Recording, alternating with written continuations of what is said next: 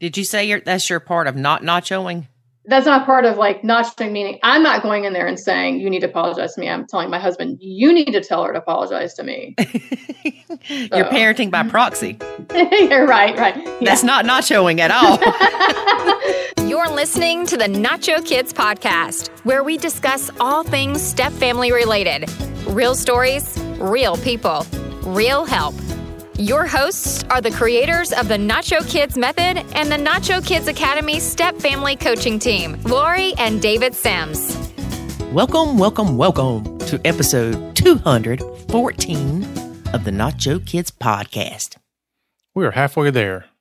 You say that all the time. We're halfway to death. Actually, probably three quarters of the way.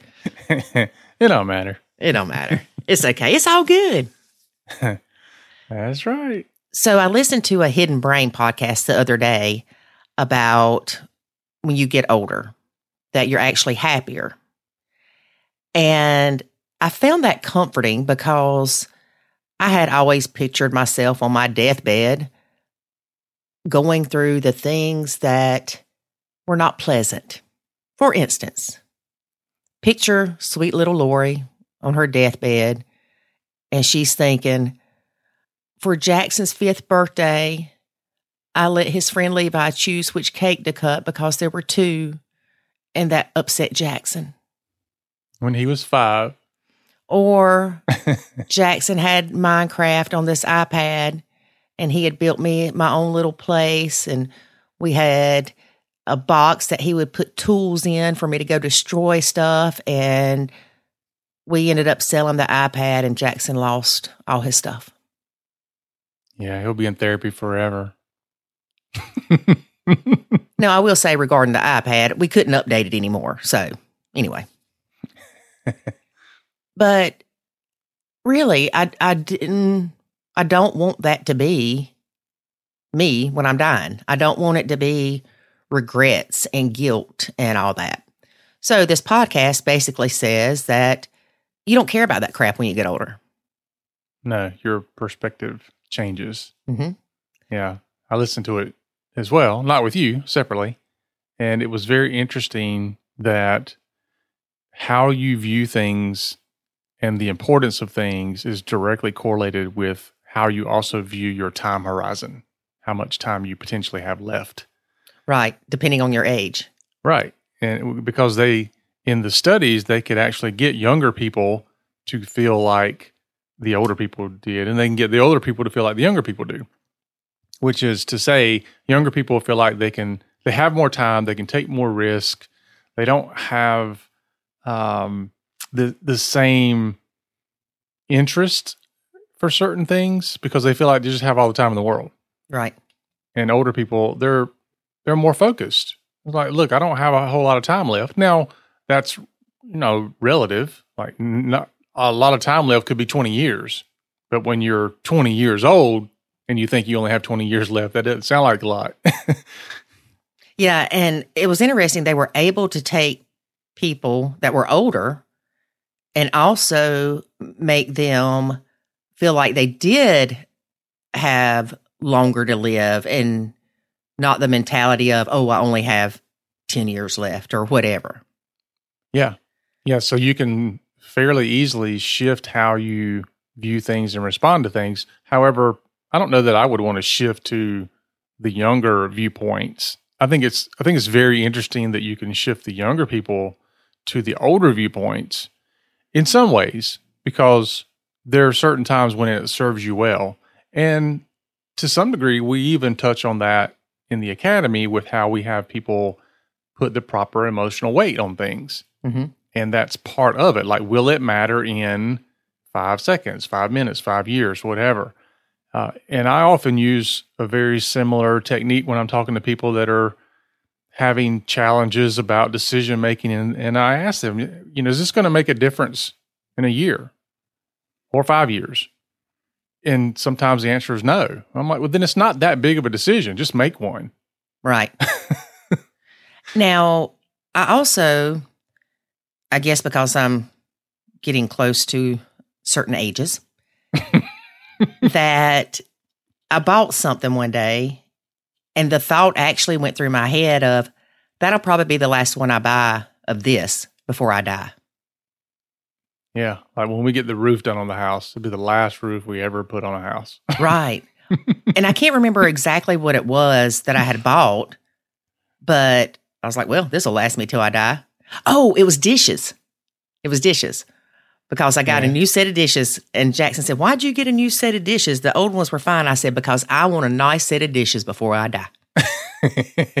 so people are like, what? We get a new set of dishes every five years. Nope.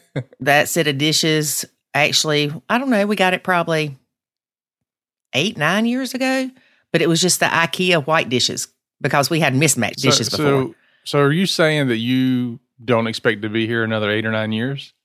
No, um, that's not what I'm saying. I'm saying that the reality has struck that if I'm lucky, I might have 30. And I hope that that would be good health 30. You gonna keep those dishes for thirty years? yeah. Are you? Yeah. You- We you will break them before thirty years is up. But Matter of fact, that's why I bought two sets of them and Oh, put one in the garage. Here we go. Now the truth comes out. Well, that's so. I, I have this other issue of, yeah, this is going to be a Lori therapy session. I have this other issue of I don't like to use new things because I don't want them to get messed up. I want them to remain new. I know it's crazy, but I know there are listeners out there that feel this. so when I bought these dishes, I said, you know what? I'm going to buy an extra set. That way, when one of them gets chipped or broken, that is not a big deal. I can replace it. Is this we have why we have like a full set of pots and pans still in the box from years past? Okay, my mama gave me those, and my mama is no longer with us. So she would appreciate if you would use those. I'm giving them to Jackson Oh gosh. when he moves out, along with the old dishes. I already told him he was getting those pots and pans. Uh, well, that explains why you buy shoes and you won't wear them, and you buy other stuff and you don't use it because you can't use new things. So you just need to go to like Goodwill and buy all know. used stuff. Well, I think a lot of it, and here we go with this deep, dark, seated crap in the past, but my mom would get really upset if we had something and it got messed up. Mm. So I remember I had a brand new pair of shoes one time. I was probably eight or nine. And I went to my friend's house down the road. And when I got there, I washed the bottoms of my shoes off because I didn't want them to be dirty. So there is some psychological crap going on. So your mom messed you up. Yeah, probably. but I, I need to get over that. And then I'm sure some of it is, oh, when I was little, I had a pair of diamond earrings that my uncle gave me. And of course, at some point, one of them got lost. hmm So I'm like, I hate that that happened and it'll bother you. I had a little baby ring when I was a baby, somebody gave me. It's got a little diamond in it. And it's the strangest story. For some reason, my mom let me wear it to daycare when I was little and I lost it. And I was so upset about this. Two years later, the man that was cutting the grass, his wife ran the daycare, heard something hit his window when he was cutting grass and found it. oh wow, Yep. So I got my baby ring back. wow. That's lucky right there. But we let things like that, materialistic things, steal our joy. And when I say that, it's because, oh, you get a new car, a rock hits it, and it upsets you. And every time you see that, it upsets you. hmm We have to get better with that, people. Just like I talk about how one of your kids and my nephew were fighting and they busted the light on our um, ceiling fan and it Mhm. chipped the floor. Funny how I can choose to look at that chip on the floor as a good memory versus a damage. hmm And I do. So I'm working on that. And I think that we need to remember when the kid does mess up that couch, look, the couch is not that important. The kid is more important than the couch. The kid's Mhm. men- mental health is more important than the couch hmm because you screaming at the kid about that couch, something they did, may actually carry with them till they're older. I know you think I'm crazy, but there were things that my mom did growing up that I remember like it was yesterday, and it was things that hurt me. And I think that's why I am the way I am with Jackson. I don't want those to be his memories. So the next time the kids do something that messes up your brand new whatever, or even your old whatever, put it in perspective. Yeah. Or as you say, be mad about it, Mhm. but you know, give it five minutes, and then okay, what are you going to do? Right, Because being mad is not going to change it. right. And screaming and cussing at your kid's not going to change it. Yeah. No You're only going to cause damage to that child. Anyway, Anyway, so the other day,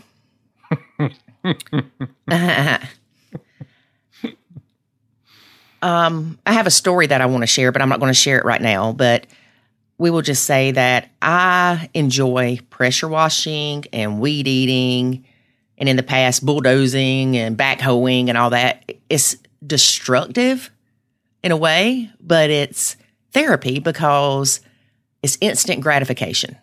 You can see the progress you've made. And I know I've talked about how I pressure washed the porch the other day. Well, I needed more therapy. So I pressure washed the entire back deck. And so I'm out there pressure washing like a little mad person. It's hotter than sin. I'm sweating to death. But I can't stop because I can just finish that little part. Oh, I can just finish that little part. Well, I come in and David's doing the dishes. I'm like, great, that's that's good. I didn't say anything. I didn't say thank you because you know I'm trying not to say thank you for stuff that I don't get a thank you for. That's another discussion. and I said something to David the next day, I think it was, about me pressure washing, and he said, "Yeah, I looked out there and I was like, look at her." I'm going to help her and do these dishes.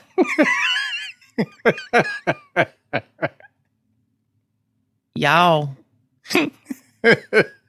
every one of you listening knows what I'm thinking. you know, I set the bar high for other men. Yes. So, are you appreciative that I helped you?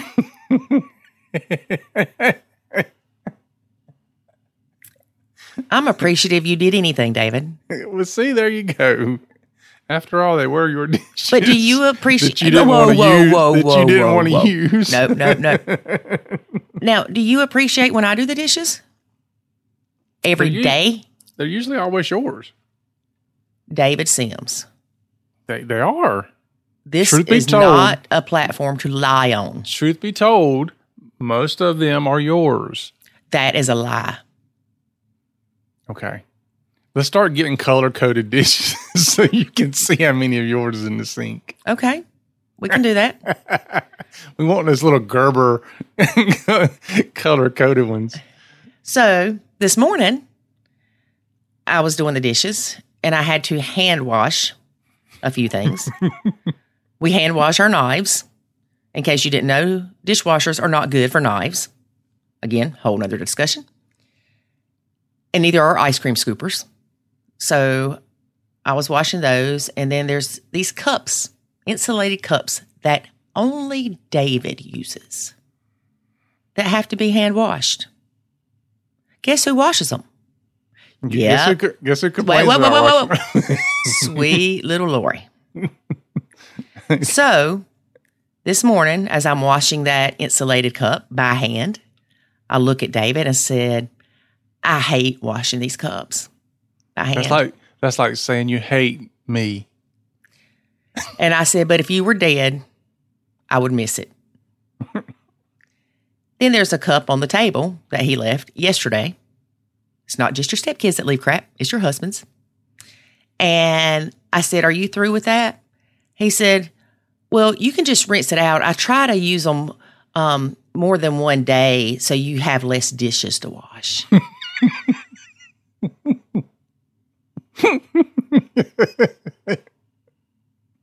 Why do you? Why are you persecuting me for helping you? Because, listen to this. The other day, two of your kids were here. One of them had their child here, and he seemed interested in the vacuum cleaner. And I said, Oh, great. We'll teach him how to vacuum. And your other child, not the father of this child, said, That's a woman's job. no, he didn't. He did. And the other one would have said it too, but this one beat him to the punch. It is not a woman's job. Now you know that was a button pushing comment. Yeah, he gets it from you. Well, I'm just stating it's not like that's how they really feel. It's not that they were raised that way. Because, well, I bet, I bet if I asked their significant others, how many times has your male partner vacuumed in the last year? I Uh, bet you both of them would say they don't even know how to use a vacuum. You know what my response would be? You get what you allow. Well, my response would be I tried to teach them how, but y'all considered it abuse. That's true too. So, anyway, teach your kids young. yeah, like when they're six months old. Yeah. They should send people to life skill school. They should send men to dishwashing classes and laundry classes and vacuuming classes and dusting classes. Wow, they just marry somebody to do it for them. Okay, folks, let's talk about our guest today.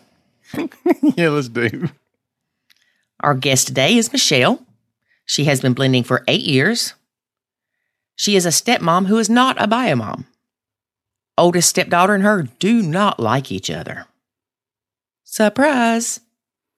She says even light parenting created drama. hmm Listen to this, people. Even light parenting creates drama. Leave that to the bio parent. Get that target off your back, people. The hardest part of her blending is being misunderstood in her role and being treated with disdain and disrespect for existing.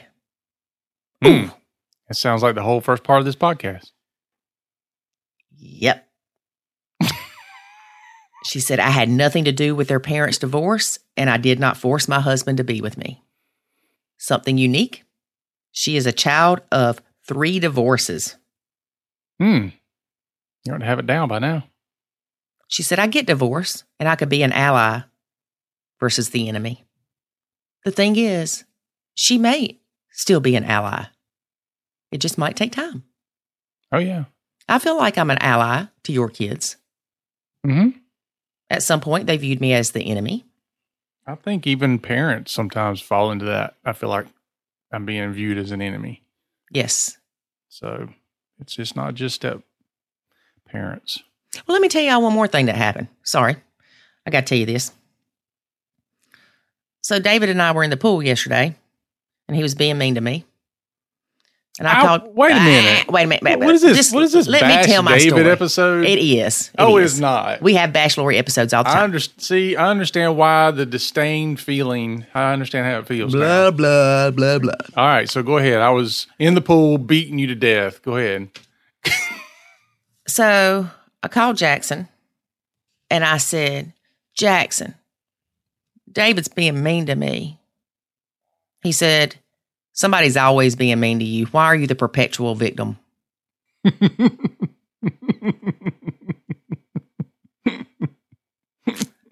So I said, bye. Because he knows. He knows I'm never mean to you. He couldn't wait to come tell you that last night. I know he couldn't. You know why? Why? He gets that crap from you. Because He's my buddy. Be careful who you married a second time. the influence they have on your child may be hmm, not so good. I'm kidding. You're a good stepdaddy, but I don't like being told crap like that from my kid. That's enough of that. Let's get to listening to our interview with Michelle. All right. Today we have stepmom Michelle. Hey, Michelle, how are you? Good. How are you, Lori? Good. How long have you been blending? I've been blending since, I guess, July 2015. That's when me and my husband got married. We'd been, I guess, dating, I guess, from October preceding that. So it was kind of a quick date and then get married. So that probably wasn't the smartest thing, but since July 2015. Okay. And how many step kids, bio kids, all that do you have? I have three stepkids and zero bio kids. My stepkids are the oldest is 20, a stepdaughter, and the middle one, stepdaughter, she's 16, and then the youngest is a stepson, and he's 15. Okay. And do you, if you don't mind me, my asking, do you want children of your own or no? Well, when my husband and I got married, I mean, I'm 51 now, so it was kind of late when I got married, or we got married, and he kind of was like, "No, don't want that." And I was, I wasn't feeling this motherly drive to have my own kids. I mean, I guess if it had happened when I was younger, I would have embraced it more. But that I was older, it kind of felt like it was just not going to happen, and I just made peace with that. Right. And then you know he didn't want it, so I was like, okay, well, here we are. there you go. I have a dog. you have a dog. There you go. yeah.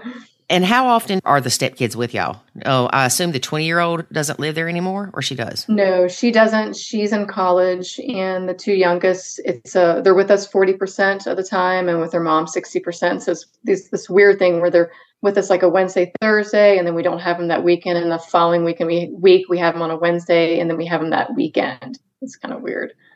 Yeah. It, it equates to 40, 60 us, and then their mom. Okay. So tell us a little bit about you meet your now husband. Mm-hmm. And at the time, he's got kids that are 12, 8, and 7, about that age. That's about right. Yeah. Yeah. Mm-hmm. Were you hesitant to get involved with someone that had three kids?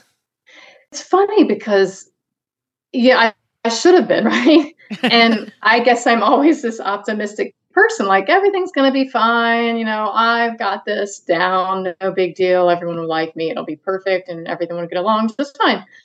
I didn't really worry too much about it and that's probably my own downfall being being a child of three divorces.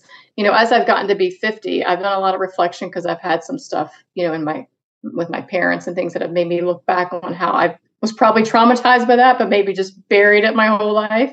Yeah Isn't it fun when you get old? You're like, right, right. You're like, oh my God, that's what's happening. Yeah. That's that explains it all. Everything that happened when you're 10 comes back around, whether it's exactly. a knee injury, anything like that, it comes back. Oh boy, exactly.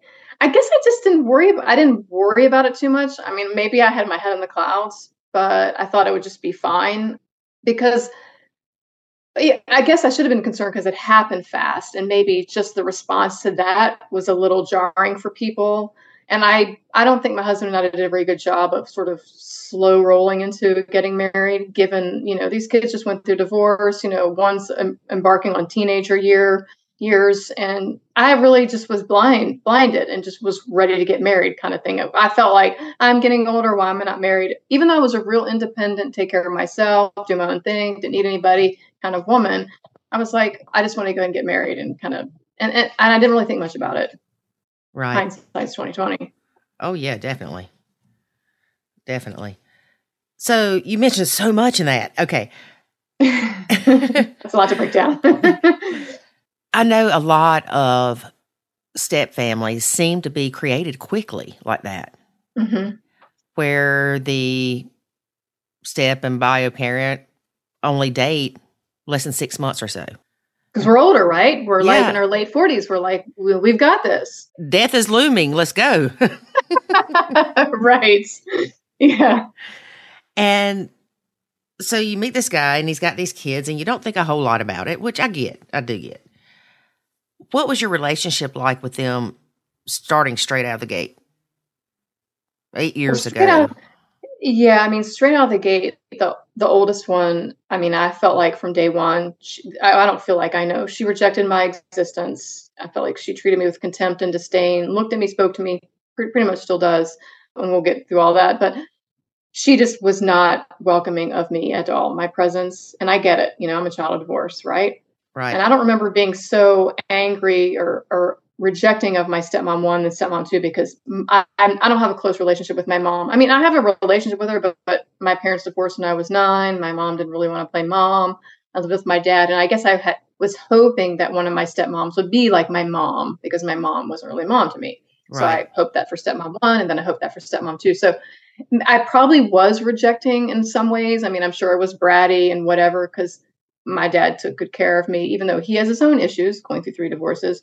I probably was bratty and rejecting to them, but I don't remember being the way to them the way my stepdaughter, the oldest, treated me from the get go. I mean, she really didn't want me around, just didn't do anything overtly hateful. I mean, I will say it probably could have been a lot worse, but she made me feel really unwelcome and uncomfortable and looked at me and spoke to me with disdain. Now, I'm not going to say there weren't some good times because that was probably 90% or 85% of it. There were some times where she was nice and pleasant and generous to me, which made me question, like, what's your motive here? Because the other 85% of the time, you're not real cool to me at all.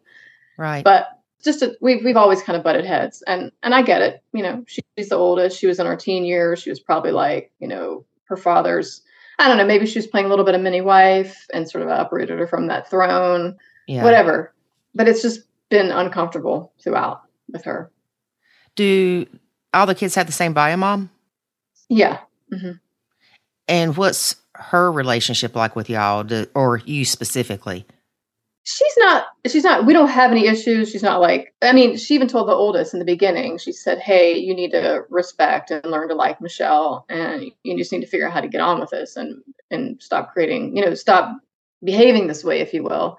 So while we're not like pally wallies or anything like that, we we're polite and considerate and we're kind to one another when we see each other. You know, we don't do anything together, but um, we don't have any any any agenda or anything against each other. We don't badmouth each other. You know what I mean? So yeah, you have a cordial relationship. Yeah, cordial. Yeah. Yeah, it's not that bio mom was bashing you that caused stepdaughter to not like you. Right. I think, like you said, the mini wife thing probably played a role. I mean, yeah we don't i don't know. I have just started talking to you but it usually does. Yeah. I think there was just that close relationship with the father post divorce and i came in and i came in fast right? So we got married quickly right? So it came in fast. Here i am boom. How long had they been divorced when you came in? Um that's a good question. I feel like it was like five or six years. I mean it, okay. I, I, can't really yeah. it, it had been a little while but it still was probably pretty fresh i guess maybe for a girl who's embarking on her teens. Like I said, I think she had that, you know, mini wife kind of position, sort of. And teenage years. And teenagers and a girl. And so, yeah, a lot of those particular things. But I, am thankful that I didn't have the mom, you know, bashing and, and all that stuff because that would have just added another layer of, you know, challenges. So, right. When she would come in, from being at school or whatever, would she completely ignore you or would she be hateful to you or we'll say not nice? I wouldn't say it kind of started with that that light parenting stuff. You know, and I and I should say maybe this was the trigger for it. So I I would say things like I and I'm definitely not like get off your iPad, do this, do your homework, take a shower. I, I'm like, hey, do you mind putting your plate in the dishwasher? Do you mind cleaning up your stuff here? That's kind of it. Like, hey, you're making lots of noise at two o'clock in the morning. Can you keep it down? That's really kind of the extent of my parenting, if you will, right? right. And so there were a couple times I may have asked these things, and I got like the basically an attitude of you know, without saying it. Although this was said to me later by another one, you know, you're not my mother. Don't tell me what to do. Was kind of the look I got, like disgust, disdain. What are you asking me? And that would set me off see that's the thing. I took some of that personally and i probably took teenage drama personally you know and just didn't let it kind of flow. And so the combination of not liking me in the teen years and me saying hey can you put the dish in the dishwasher? and then me being called a nag and a bitch made me instead of just like letting it roll I, i'm like why, why are you behaving this way? I mean i didn't ask you anything that was unreasonable. And Right. then because it would just be a circle, you know, we'd be going around in circles like this. I'm trying to, you know, justify my ask and explain away why I'm asking and explain why it's okay to ask. And then she's, you know, being, you know, a teenager doesn't want me around. It just escalates into something that's worse. And we're there was one point when we were practically screaming at each other. So and just I think a couple of events like this, you know, topped on one another, just set the stage for things just unraveling. And it got to a point where, I mean, it there was some kind of, you know, blow ups or fights, you know, some stuff like this, you know, in some large events we're dragging a mattress down the steps because it was just in her room temporarily because we moved and you know banging everything. I was like, "Why are you dragging it down?" I said we were going to move it, and then she got real nasty with me about that. I'm like, "Why are you getting all?" You know, and of course that was my reaction, right? So my reaction was Mhm. never good. And then there was a point later where it just kind of got, it kind of just got worse and worse. The attitude towards me and the looks of disdain and contempt at me. And there was one particular time where she was, well, later, I think she was about 16 or maybe I had said, I don't like the way you're treating me and you wouldn't treat anybody else like this and I'm not going to tolerate it.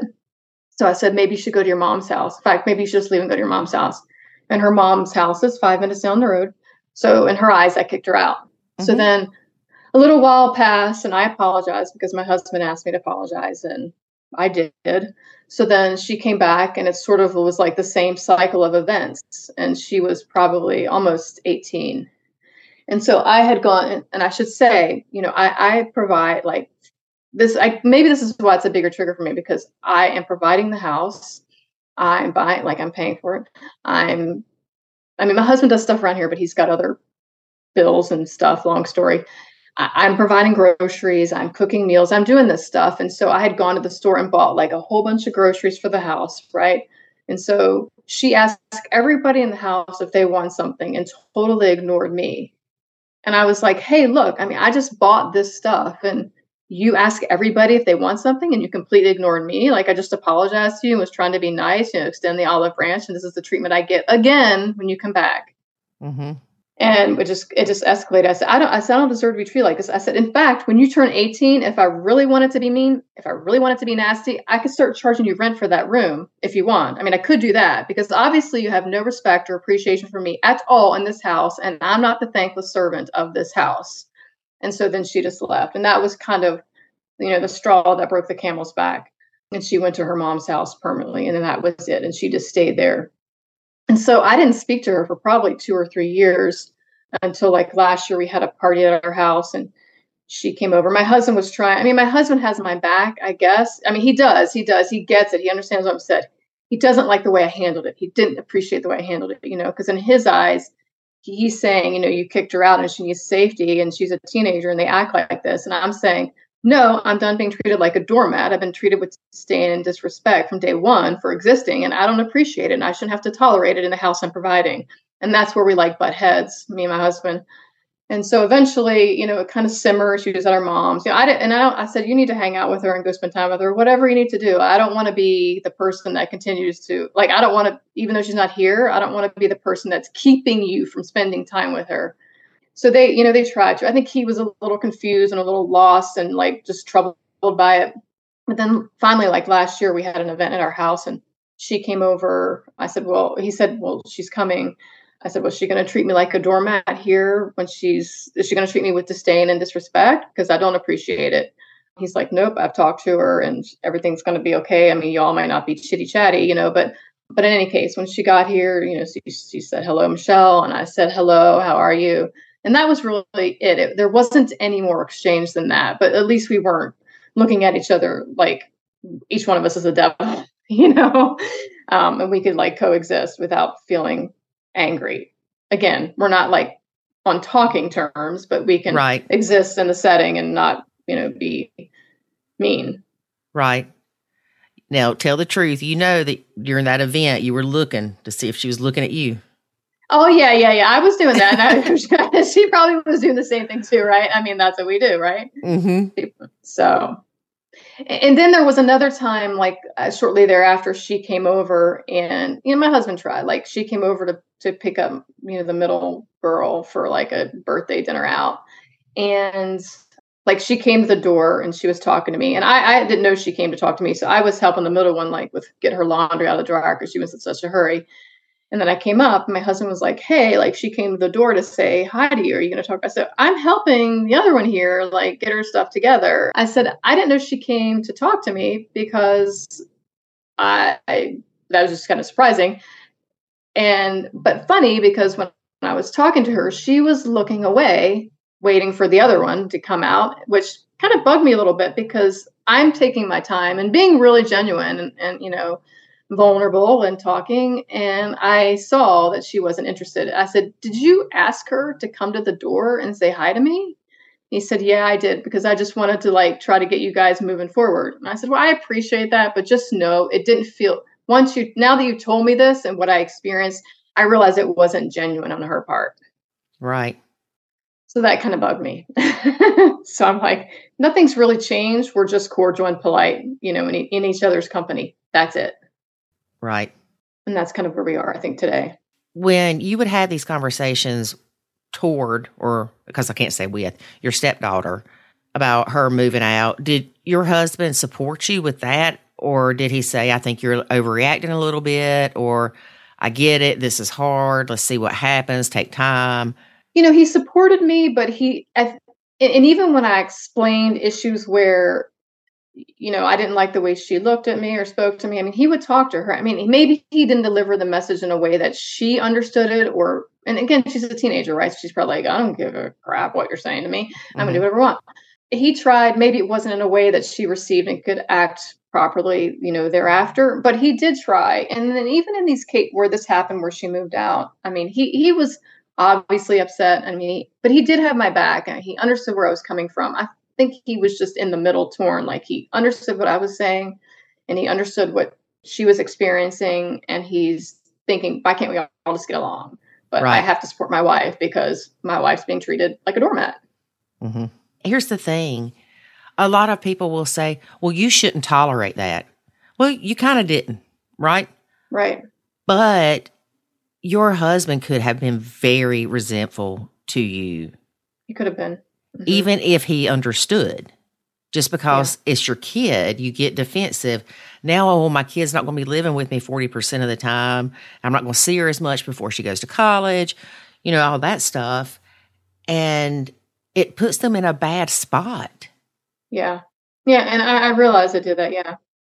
And I feel like at some point down the road, I mean, maybe their relationship didn't blossom as well. And I will say that what I've observed from, you know, this stepdaughter is, in my opinion, I feel like she plays victim a lot. And I feel like anything that doesn't go right for her in her life, and again, I'm a child of three divorces. So I have, you know, nothing was rosy, peachy for me. I just feel like anything that doesn't go right, it's always let's blame my father, let's blame my father. And oh, let me just add punishment in there for Michelle too. Like I just feel like she has she does that more and I don't see the others doing that. Now, I'm not saying the others don't have their own challenges and you know quirks and things, but I, I feel like she does that. And I feel like it's it it it continues. I mean, and she's 20, and I'm kind of wondering, is she just going to mature out of it? Or at age 30, is she going to be nuts so, or I don't know, say like be crazy or depressed and say, I mean, because she had a cycle in the past where she uh, went into a facility because she apparently was suicidal. And I don't want to point down the road where she said, Hey, Michelle, you're the reason why all this happened because I didn't get to spend enough time with my father because you kicked me out. That's what I don't want to happen. And I just hope she can realize maybe and this they're kids right but it doesn't mean you just have carte blanche to act like a complete jerk 24 7 all the time and just get oh there's a free pass because as i tell my husband it's like just I feel like me, I have to walk around like everything's wonderful, everything's fine, everything's great. Uh huh, yeah, sure. And everyone else can act like total jerks and they get a pass, and it doesn't yes. feel fair. And I just it drives me nuts because I'm really strong headed, independent, and you're really pushing my buttons when you think we have to operate that way. I completely get it. I do. You know, I'm just, but a part of me feels bad because again, children don't they're they're children. I mean, they're kids. They don't know, and you need to give them that space and latitude to be a holes or whatever they need to be and have that safety. And I, I probably didn't give that because you know why I didn't give that? Because I'm not the bio parent and I don't have that love bank built up that allows me to tolerate that. And I feel like some of the issues that kids feel post divorce, whether it be anxiety or stress or hurt or loss or whatever, they're not lobbing it really at their parents, especially when there's a step parent. I mean, they might be doing some of it, but if there's a step parent there, I feel like they become the brunt of it because the kids don't do that to the parents because they want the parents' love and adoration and respect and attention and all this stuff. So they want to try to keep that relationship, whatever it is. An intruder in the picture, stepmom or stepdad, it's like, well, we're just going to lob it that way. Right. It's just a easy target for them. Mm-hmm. Yeah. You're the new thing. You're what's causing all the problems. There were no problems before you. Exactly. Exactly. Mm-hmm. Which is not true, but you, just that that's the way to justify, you know, and, and reason it. Yeah. Right. And you don't have those bonds with those kids to have the discussions most of the time of yeah. I want you to understand that I had nothing to do with your parents splitting up. Right. I understand you are hurt and angry, and I'm sorry that you feel that way, but I did not cause this hurt to you. Right. Exactly. Just like us taking it personally. We yeah. take it personally. We do. There's probably a lot of things they take personally. Yeah and we don't see it from their lens. I mean, and I'm sure it's frightening and scary and all that because it's yeah, their their their nuclear family's dissolved. Right. And all we're saying is, hey, can you pick up your shoes off the floor? right. And to them, that translates, I married your daddy. Now I can tell you what to do, and you're going to eat dirt off the floor if that's what I tell you to do. right. Exactly. You're yeah. like, no, that's not what I'm saying. I'm not saying that at all. You know? It's like, why can a coach and a babysitter and everyone else say, hey, can you put your dish in the dishwasher without any issue? But I say it and I'm a nagging, you know, bee. Because you married her dad. You married her dad, and two, you're you're who are you? Because you don't fit the role of my parent. Because I have one mom and one dad, and you're the 2nd mm-hmm. person that's trying to be like like a parent, but you're not really parent because I've already done, got enough parents, and I don't need you to be that person. You're not my aunt. You're not my teacher. You're not my right. coach. What are you? Yeah. Mm-hmm. And we're asking the same thing. We don't know what we are. Exactly. We struggle too for those reasons. We are what we are given the authority to be. Yeah. I think that covers, you know, you, you get the dynamic for the older one. And I really think that set a lot of, you know, energy in this the, the house during that time. So the other two, you know, the middle one, I think I'm closest with her because I've done some Girl Scout stuff with her. And we kind of like, I think personality wise, we're more like, and we kind of like similar stuff. Like we, you know, we run and we are active and do stuff. And so I think, and we maybe our styles are similar, you know what I mean? So I think just having, and I've built somewhat of a relationship with her. Now I'll say it's comfortable. Now I'm not saying we give each other hugs and say, I love you because I for these particular things i don't force myself on them and this probably goes back to my like childhood like i i i think my husband would say hey well you should be you should take them here and take them here and probably be more motherly and i said well that probably will make them reject me so i let them sort of make the call on how they want me to be like that. But they're very open and talkative and share things with me. Like they'll come over and say, Hey, do you want to see this? Meaning I don't have to insert myself into a conversation that's going on with them and their father, right? You know, they'll mm-hmm. they'll invite me in. So that's been good. Although this same one over just this Thanksgiving, she said, You're not my mother. So but it's funny because it was just a rule of not running laundry like at one o'clock in the morning with it clanking around in the dryer with the vent next to my head. Right. And my husband was like, "Didn't we have this rule?" And I he started it, and I said, "Yeah, we had this rule." And then well, she said, "Well, I wasn't here all day. It's that always too busy, but you sleep until noon, and you didn't have time to do anything." I was like, "Weren't you here this morning? You could have done the laundry then." Just just just pointing out some facts here. And then it kind of that escalated, and she's like, "You're not my mother." All I asked you to do was not do your clothes at one o'clock in the morning oh my god seriously right and I, and I said I, I know i'm not your mom but i have a right so then that whole thing that whole thing escalated into something really big in the whole house right mm-hmm. and so this was the eve of thank or thanksgiving night and they weren't they were doing stuff with their mom's family and they came back here so that unfolded a bit and I said, Well, yeah, I'm not your mother, but I should be able to ask for things. And then my husband, I don't know how it just spiraled. I don't even remember what made it spiral, but then my husband and she got in a big fight. And like this particular one will, when she's upset, will just really yell at the top of her lungs. It's just, just like crazy. And then we're like, you know, it's okay. You don't need to be like that. But she, it's just her expression, right? Right. So it just unraveled real fast. Well, the oldest one wasn't here, and the oldest one was at her mom's. And so her mom wasn't around. And so I guess my husband wanted to call the oldest to sort of be like mediator because the oldest and the middle girl, you know, I guess they're, it's, they have a relationship, but sometimes I, I'm like, are they do, are they close or they're always fighting? Because I always think they're like fighting. So they have this like hot and cold relationship, but the oldest daughter and the middle daughter.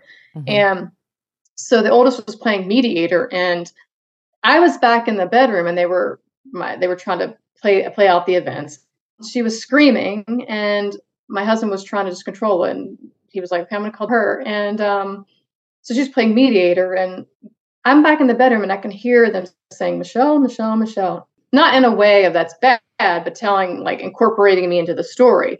So I come out here, and I finally said, I waited till it, there was a break I said, Hey, I have every right in this house. I, I said, No, I said, I'm not going to be vilified for asking for something basic in this house. I have the right. I don't ask for a lot. And all I was asking for was not to have laundry to be run at two o'clock in the morning. That's it. I'm not apologizing for making that ask. And then I walked away. And then the oldest said, You know, middle one, hey, you need to respect your mom and Bubba and Michelle. And I was just like, whoa, I could, did she say that? Is what I was thinking. Cause I was just floored that she would say that. That doesn't mean we're like pals or anything now, but I was right. surprised that she said that, you know? Mm-hmm. Oh my God. So, but even though she, she said, you're not my mother, I wasn't as rattled about this because I had a closer relationship with her. And I later said, hey, you know, I didn't, I actually t- told my husband, I said, well, while you're asking for your apology, I want you, and this is like my nachoing. I said, you need to ask for, she needs to apologize to me, and you need to go in there and initiate that. Because, hey, don't forget about me, invisible life of second wife.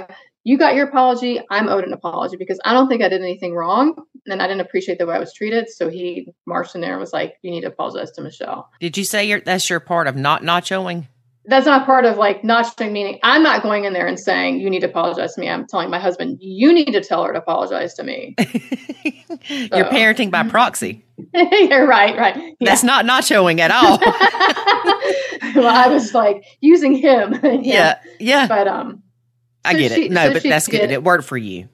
It worked it worked. And we got past it. So you know my point is and like kind of to the nachoing thing i mean even with there are things around here, like I said, I kind of light parent, and I, have backed off from even that light parenting, and even things that might I will just say, "Hey, honey, you need to tell so and so to do this." Hey, honey, you need to tell so and so. He said, "No, why don't you tell them?" I'm like, "No, no, no, no, no, no." Yep. No. I'm not telling them. You're telling them. You're the parent. Your job. I'm not doing it. You are so. not setting me up, buddy.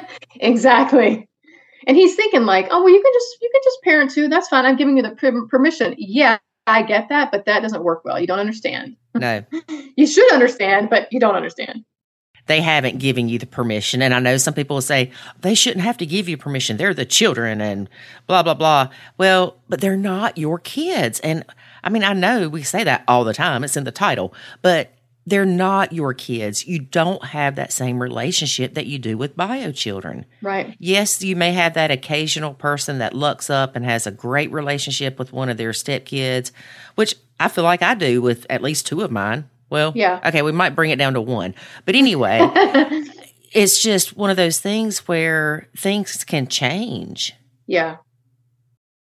And what I've done, what I've grown to learn is to take it less personally. Like before, I mean, every little thing, I mean, I would feel like, why am I, di- why is this going on? And now I'm just like, whatever, not my problem. And I just like, not my problem. not your kids. I'm walking around, not your kids. Yep. Not my problem. Yeah. Yep. Not your responsibility. Not my responsibility. Right, right. Not. Yeah, because they can obviously become your problem. They can create a problem. Yeah. How did you get over the not taking it personally? I know with me, I would say in my head, it's not about you, Lori. It's not about you. Walk away. This is not about you. Right. So, what did I mean, you do it, to yeah, I mean, partly I'm going, okay, they're kids, right? I mean, they could be d- behaving the same way with their mom, right? It's just the relationship's different. So, and part of me says, okay, this is just the behavior of the situation. It just, fact is, I'm not the mom, right? So Mhm. I had to be like, okay, not the mom. And she's still a teenager, right? And it's not about me. It's just the dynamic. And if I was her, I might feel pretty shitty at times here as well. And again, it's not it's not about me. It's just the situation. And I guess I've gotten a thicker skin just saying, oh, well, not me. I'm not going to let it become a problem for me. Right. So I'm just going to let it roll. There we go. I didn't like it, but I'm going to let it roll. I can confront it. I can either, and then I can solution. I can say, hey, I didn't like that, which I've done because there was another incident with the same particular one on the steps one time. And and I said, hey, I didn't appreciate that. And then I got a real nasty response. And I was like, hey, Ahmed, I guess my husband. I said, hey, you need to say something. Say everything. You're going to know the whole family soon. I said, you need to say something. I didn't appreciate that. You're the parent. Teach the lesson. so Yeah. I think I've just learned to to, to know that these things are going to keep happening in some way or another. If it's not something in the teen years, it'll be something in the adult years. And I just have, and I keep saying to myself, they're not my bio kids. They're not my bio kids. They're not my bio kids. They don't owe me anything. I don't. I, it's it's it is what it is. It's a blend, and it's not perfect. And I, am not gonna let it ruin my day. Right. Yeah. Yeah. And I know a lot of people say, How did you live there so long with her treating you that way? Yeah, I mean, and you could say, I mean, there don't. I mean, you obviously you know there have been many times where I'm thinking like, what's my exit strategy? Because again, I, I am single, have taken care of myself, have paid for everything in my life, my school, my cars, my college, whatever, whatever. And for me, I'm very independent, right? And I'm the only child, so I've lived a lot on my own. I'm kind of like a loner uh, to a degree. My husband is Palestinian. He's Muslim, so he's like one of nine. So it's all the big family to do. It's like we're completely opposite um, from where we came from. Like I can take care of myself. I don't need all this stuff. I mean, but I guess you know I love my husband, and I felt like I needed, like I'm supposed to be here, right? And Mhm. this is my my path, and it's not going to be easy. But I feel like I, strangely, because I've lived in the in the dynamic of a divorced family, I didn't want to be. I didn't want to go through divorce myself. Like I thought, I'm going to survive this. I'm going to work through this, and I'm not going to be that story. And and then sometimes I'm thinking, am I just reacting to a situation being like, oh, I got to get out of here? Because lots of times that that is what it is. If you just sort of let it ride itself out, I mean, things may not ride themselves out and become perfect, but I think they'll. You, if you let, you know, if you just ride it out a bit, it'll get to a place that's you can be at peace with. It may not be perfect, but I think you can get to a place of peace. And everyone's struggling through all this. It's not just Michelle; it's Right. everybody. Yes. Let's talk a little bit about your blends growing up. hmm You said that you were part of divorce three times. Hmm Yeah, yeah. So my parents divorced when I was nine, and my dad had custody. I mean, I think it was like an 80 20. It was 80 my dad, 20 my mom, I think. Um, and they had a real ugly divorce. And and then, you know, fast forward, my dad got remarried like shortly thereafter, maybe maybe I was 11 or something. To stepmom number one, who I who I liked a lot. She was about 10 years younger and that lasted for a couple years. She wanted to have children. My dad didn't want any more children. So then they divorced and she went on to get married and have kids.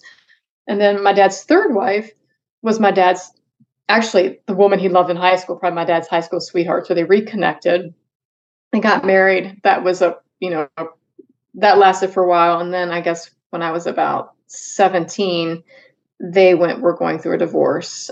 And so you know, I don't know all the details. I'm a kid, right? But yeah, there like there were affairs. My dad wasn't the best person. The stepmom wasn't the best person. There was just, I guess, drama in the relationships. I think my dad is very like emotional and kind of depressed and sort of has these ways of not operating well within a relationship. You know what I mean? That Mhm. may bring these women down to just struggle or whatever. I mean, I didn't see it, but when I've had conversations with stepmoms afterwards, you know, they were kind of like your father, you know, he just, you know, had some struggles, you know, whatever. And so that may have just, you know, leaded to the demise of both of them. But the first one, stepmom one, didn't have any kids. And then stepmom two, she had a son and a daughter. she was close to the daughter. The the son, I don't I think I may have met once, and the daughter I met like a couple times, but they were a bit older than me. But you know, that was I guess when I was maybe a freshman or sophomore. I guess it was like a sophomore college when that divorce happened. And the reason why eh, my dad was a good dad, but my dad was going through three, you know, went through three marriages and divorces. Then he moved to to California when I was in college for another woman who had like a drinking problem and all that was a big nightmare. And then he moved back to the States, back to Virginia, and had another girlfriend and whatever. So now, long story short, my dad lives on his own. He's been on his own for a while now. He has a dog. It's just he, just him and his dog. I think he's good. He doesn't want all that relationship drama. He's just had a lot of relationship drama. But I bring this up because I um and how it relates to the step family thing is my mom remarried when I was 13 and so I have a stepdad. And I don't really have much relationship with my mom because I feel like my mom didn't really want to be mom. There was I moved out of country for some other path when I was in my late 30s. Um, I'm 52 now.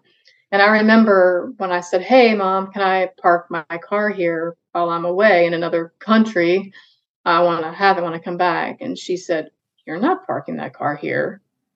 So oh. that's that's the mom that I know, right? Yeah. so whenever I try to give somebody an example, I mean, she did parental stuff, but she wasn't nurturing, mothering kind of to me at all, which is strange because she had that kind of mother, and both of her sisters were, you know, like that, which I never really understood. And I guess it's I don't know, maybe she I think she struggled being a mom to me because she hated my dad too much. I hated my dad so much. I, and I had this conversation with my cousin. I said, I can only deduce that she can't be mothering and nurturing to me because she just hates my dad so much. Yeah. I, I, don't. I couldn't. I couldn't figure out any other way to to to to come up with an answer.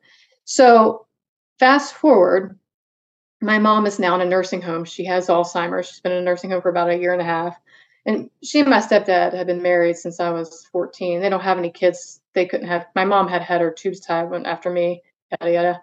Um, and they wanted to they wanted to adopt, and it just never happened. So they didn't have any kids. But the reason why I bring this up is because you know I didn't. I feel like I've spent more time with my two youngest stepkids in the seven or eight years I've been married than I have with my stepdad my whole life. And that's not to say he's a bad person. And I had a relationship that felt more like aunt and uncle. Yes, I care about them. But once my mom went into this nursing home, and there were a couple times that, or maybe leading up to it, a couple times my stepdad, you know, did a couple jabs like, "Hey, you have time to go visit your dad, but you don't have time to go visit, come visit your mom and me." Um, and then there was like another jab, like with my mom, like you, so you, you can't care, you don't care, like about my mom, right? Which really kind of irritated me because I thought if I said a comment like that to my stepkids, I mean, I'd be the devil. They would hate me for life. Right. Because that parent cannot make a comment like that. Even if you've known me my whole life, you can't make a comparison of the time I need to spend with my mom and you versus my dad. And I lived with my dad. So these things just all of a sudden in the last couple years changed the the way I feel about my relationship with my stepdad. And it sounds really harsh, but I've spent less because when I used to go there, it used to be to see my I like I spend time with my mom and my dad. They live about my stepdad. They live about you know 35 miles from my house. But now I don't see my stepdad as much because I honestly struggle with it because you know I struggle seeing my mom too because I don't have a close relationship with her and I see her maybe once a week, once every two weeks. She's in a nursing home kind of down where my stepdad is. Because I feel like I didn't have that nurturing mother, and my stepdad wasn't a doting father not that mm-hmm. he's bad, not that they're bad. They just weren't parental, nurturing type of people. It's who they were. So yeah, and I'm not. It's like I. It doesn't mean I can't have a relationship with them, but don't make me feel like you were mother and father to me, and I need to be a doting daughter. So it's. I've been struggling with that lately, and it makes me sort of draw, I guess, comparisons with my stepfamily life. So I'm. I'm probably not as nurturing as I could be. But again, the kids have a real good mom. I mean, she's really engaged and active. So I'm not trying to step on those shoes, you know. I'm not trying to set up my set up myself for rejection or resentment. I just let them sort of call the shots, right? But mm-hmm. if they say, "Hey," but but again, I'm not going to be like, "You're not giving me the same attention you're giving your mom," or I would never right. say something like that because it's not the kind of relationship. It never right. will be ever. No, it's it's crazy to say that. So Yeah. strange. And it's okay to love people differently. Exactly. hmm And that's the thing, like when i said that it's like I want to say, and I've sort of backfired a little bit with him on this because I was like, hey, you, you know, I care about you all, but don't ever compare your relationship that I have with you to my father because it's different. I mean, I grew up with my father. You know, I don't know what you want to say. My mom didn't want to be mom. I don't know. It doesn't mean I don't care about you all. It's just it's a different relationship. Don't make it something different and guilt me into trying to make it something different. So I can't guilt my stepkids into wanting to like me more or love me more because maybe I don't give that. Maybe they're not capable of giving that. Whatever. But I have to be satisfied as where it is now, do, knowing I'm doing the best I can while not creating drama or problems. Right. Uh, When your real parents got divorced, you went to live with your dad and not your mom? well, they were together, right? So I just stayed with my dad and my mom moved out. Okay.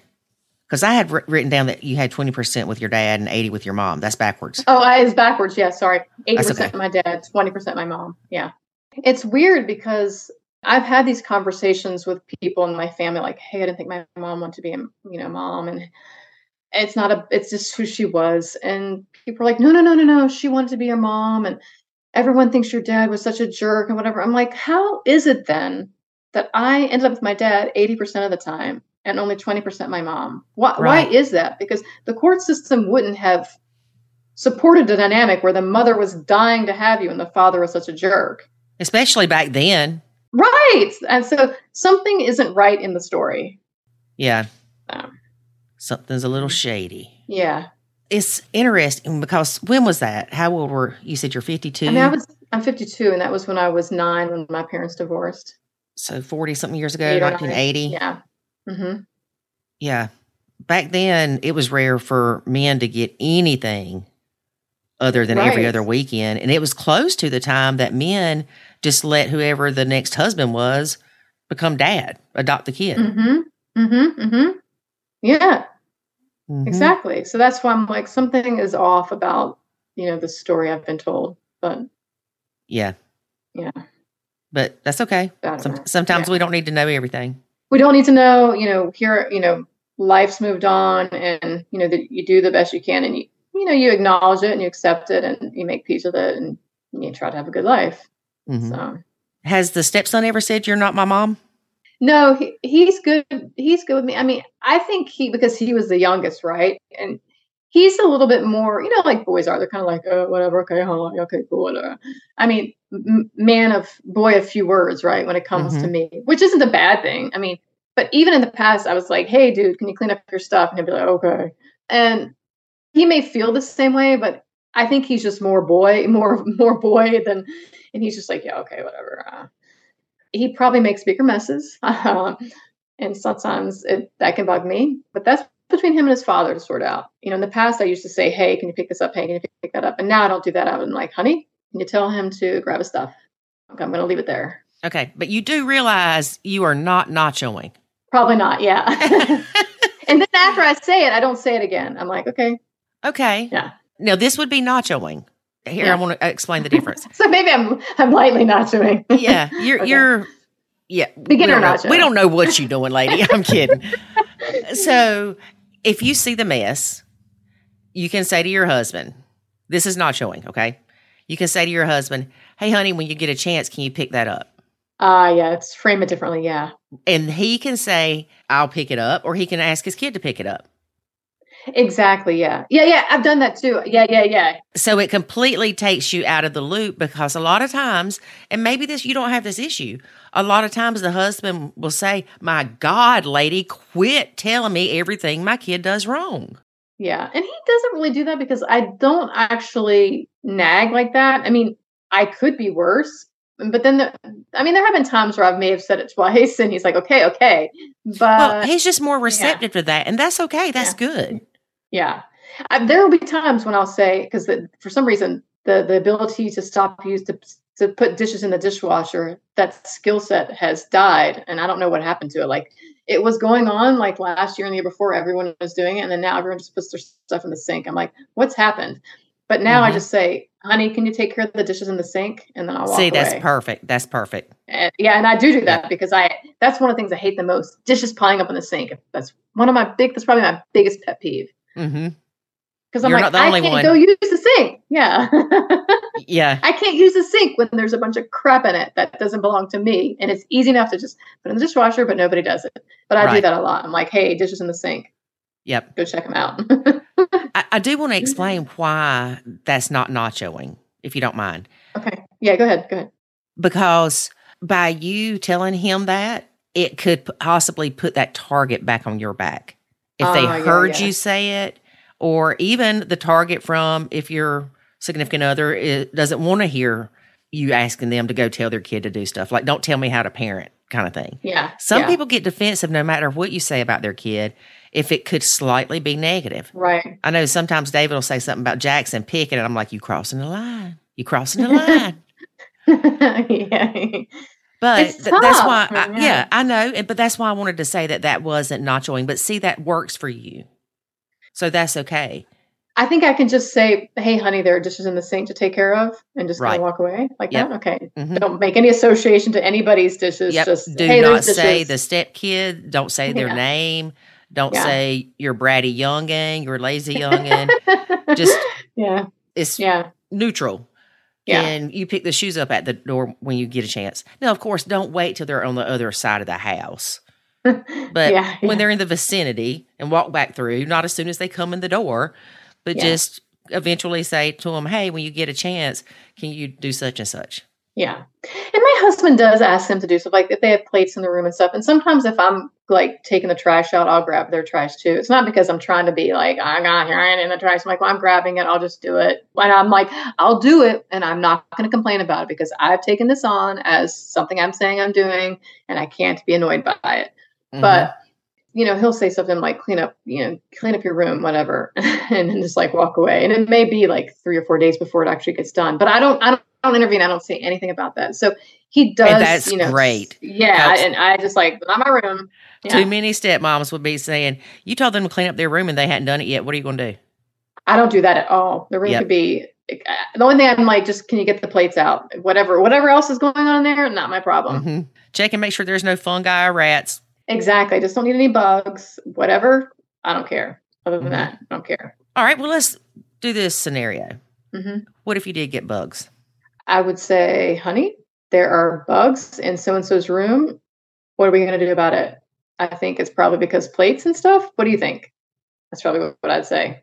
Because I'm really trying to take blaming off my, I'm trying to let him come to the assessment and conclusion, come to the conclusion from my observation that, oh, it's because of the plates I left in the room. Uh huh. Right. Yep. Because you need them to figure it out. Because if you're figuring it out for them, you're just, you're like running in circles. It's never Yeah. going to change. Because how often do you hear anybody at a therapist and they'll say, I never thought of that till they told me that, the therapist. And the partner sitting there going, I told you that 800 times. Yeah, exactly. Yeah. Yeah. Yep. It's just hearing it from somebody different. Because what I'm trying to do is I want to alleviate, and I, even the relationships, the other two, they were probably pretty kind of, they could have been kind of challenging with the older one here and the dynamic that I felt was kind of swirling about the house, the energy. Yeah, I was wondering about that too.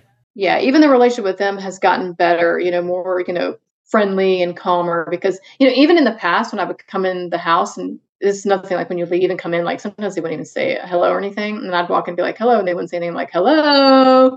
And I used to do that. And I, my husband's like, don't, don't. And then actually, when they would leave for school, and he, I would say bye, bye, and my husband's like, stop, stop, just, Just don't, don't bother. say bye. Don't bother. Don't say anything. I'm like, yep. okay, got it. But- so now I don't say anything. Yeah. Again, you have so many people listening saying, Oh, heck no. By God, if Yeah. my husband told me that, I would tell him he needs to make those kids say something to me because they are disrespectful. Right. I don't do that. Yep. Yeah. It's, it's just like you said. I mean, because what you're just creating a bigger because it's not your responsibility, and you don't want to. And when you when you do that, you're owning it, and all it's just doing is just becoming. It becomes heavy. It just you know years of this, and you're like, it's just too heavy to deal with that. I just I like they don't now. I'm like I don't say when they leave for school, I don't say bye at all. If they say bye, I'm like bye, have a good day, but I don't say it at all. Right, because it makes you angry when you do and they don't respond. Yes. And you know, another thing, school mornings are so freaking annoying. Just all the stuff like the kids are like, make me breakfast, make me tea, which I don't like them doing that to their father, but that's not my problem. I just put on my headphones, I put on music. And in fact, one time my husband came over to me, he's like, I was talking to you. I was like, oh, I got the music up. What's going on? He said, Yeah. I was asking you something. And I looked at him and said, I don't like school mornings. hmm So, and then I just put my headphones back on. He's like, okay. Yep. And see, by you not having kids, you're not used to the chaos. Right. And right. yeah, you came in their lives when they were mm-hmm. kind of young, but it's still different than getting used to the noise level increasing from crying to screaming to Yeah, slamming demanding. doors. Y- Yeah, yeah, Yeah. Yep. It's harder for you sometimes to just listen to it. Yeah. That's why good headphones are important. Exactly. And before I would have been like, why are you talking to your friend like that? You can make breakfast. I mean, I would say that kind of stuff. I would interject myself. Yep. But if he don't mind them talking to him like that, then the heck with it. Exactly. It's not my problem. It's his problem. Um, exactly. I'm not going to make it my problem because I just realized I'm like, why am I so angry and frustrated and like exhausted all the time? Because I'm making it my problem and it's not my problem or it's not my responsibility, not Yes. my not my job. Yep. Yeah. Like I can't take this on anymore. Yeah. Right. You just you aren't happy with life anymore. Exactly. Yep. You're like, I, I just have to stop for my own sanity. Yeah, you lose yourself in the crap. Yeah. But we were throwing ourselves in the crap. yeah. Yeah. Yeah. You just got to like hover above it. And it's not saying you don't matter and I don't have a voice in this house or anything like that. It's saying I'm just not going to let this stuff steal my joy. right. You can be that way with anything work related, step family related, hmm my husband's being a douche related, because Yeah. they have days too. Yeah. Yeah. Yeah. And the relationships with the stepkids do change over time. Exactly. How things are now is not how they're going to be in six months, six years, whatever. Right. Exactly. That's the one thing I keep trying to like go back to. I mean, it could be better, could be worse, but hopefully it'll be better when they get older. I mean, the oldest one may never evolve into something. Who knows? But I feel like the younger two, you know, the relationships are good and they're kids. And I and I say all this. It means doesn't mean that I don't care about them because I do care about them. I care about their well being and what they turn into and their you know how they feel and all that stuff. I do. But also, I have you know a right to have a voice and be heard in this house too, just like everyone else. And, and so none of this, any of this dialogue that's happening here is not like a slaying of, you know, it's just the dynamic and what has happened and how it's evolved. And you know, at the end of the day, I care about them. I'm sure they care about me to some degree, you know, whatever that may be. But um, you know, if we can coexist peacefully, that's really all I can strive for. Yes. And that's okay. You can't expect everybody to like everybody. Yeah, Yep. exactly. Well, it has been great having you as a guest on our podcast. Thank you so much, Lori. I've really enjoyed this. I could probably ask you another hour's worth of questions just because I, I love that you've got this attitude of, well, I can't control it. I'm just not going to let it affect me like that. And you had a good point when you said this earlier about you weren't going to let that become your worry or your, what's the word you used? Not problem. It was like the way you said something about not making it your problem. yeah, Yeah. Yeah. But I think you're doing a great job. it just weighs you down. Yeah, Yeah. Thank you. And one of the things I've done, like when things bug me, I, I could just like explode. I'm like, I'm gonna go for a walk. And my husband's like, where are you going? It'll be like 9:30 at night. I'm like, I have got to go for a walk. I'll be back. Yeah, I'm just taking a break. And it's great that he doesn't give you crap about that. Yeah. Because too many partners will say, Why do you leave? It's like you're just abandoning us and we're not playing happy family. And dude, this ain't the Brady Bunch. It's You not. get, you get me a Alice and we will have a Brady Bunch. exactly. Exactly. They should do tests like that. Yeah. Put an Alice in the homes of blended families and see if it improves the relationship. I bet you it would. I think it would. Yeah. Yeah, you'd have that like that calming force of like constant happydom, and you're just like, okay, well, we can't be angry. Look at Alice. Yeah. Alice is taking care of everything. She's going to make sure everybody's fed, clean, homework's done. Yeah. Yeah. The rest of the time, we just have fun. yeah. I'm telling David I need an Alice and it's just Jackson here. there you go. Have a good day. Thank you, Lori. Appreciate it. Bye bye. Okay, bye. As we talked about during the interview, it's hard to not take things personally as a step parent or as a parent. But you have to step back and realize it's not all about you. And it reminds me of that song. Um, Please don't sing it. I'm not going to sing it. I got to find out who, what song is it? It's the You're So Vain song. Carly Simon. I was right. I should have just said it. All right, there's a song by Carly Simon, You're So Vain. And it says, You probably think this song is about you. It's about somebody. It's not about you. it is not about you. It is what you represent. And that's something that we often talk about in the academy. Maybe you can do a song based on Carly Simon's song. Oh, you're so vain, step parent. This you probably think this song was about you, or you probably think that it's all about you. yeah. But it's not all about you. Now, granted, if you are coming in as a drill sergeant and all that stuff, then some of it could be about you. But that's why you got to nacho people. Mm-hmm. Nacho. It feels good. That's right. All right, David. Anything else we got going on? Um, I'm scared to say because whatever it'll be, I'm sure it'll be wrong. Yeah, because you lie. so you're not going to say anything? I'm not going to say nothing because I can't be wrong. David. Yes, darling. Oh, I'm sorry. I just lied. I know every one of these people listening are saying, poor Lori. poor Lori. How does she tolerate such nonsense? No, they're going, that David's hilarious. Hilarious.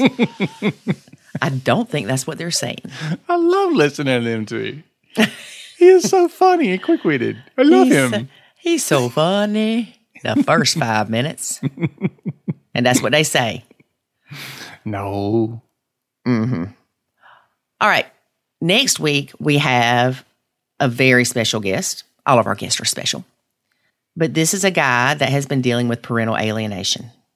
So don't miss next week when we talk to David, not our David, another David. He actually has a book coming out about his experience with parental alienation. Very cool. Very cool. All right, David, do your thing. All right, folks. Thanks for listening. Join us again next week. And uh, hopefully, I'll have done something right between now and then. Yeah, maybe he'll do the dishes again to help me. Yeah, I'll do your dishes to help you. All right, folks. All right, Thanks we for- we gonna start splitting them up. I'm going. Yep, we get ready to see who has the dishes. All right, get some Gerber dishes. No, we ain't even gonna do that. I'm gonna take mine and stick them in the corner. You don't have enough corners to put all them dishes in. I don't use a lot of dishes, and if I do, it's because y'all make me cook, and you know I don't like that. Oh, now who's lying? All right, folks. We'll see you next week. Remember, life is good. when you nacho. Thanks for listening to this episode of the Nacho Kids Podcast. Find us online at nachokids.com. Until next time, remember, life is good when you nacho.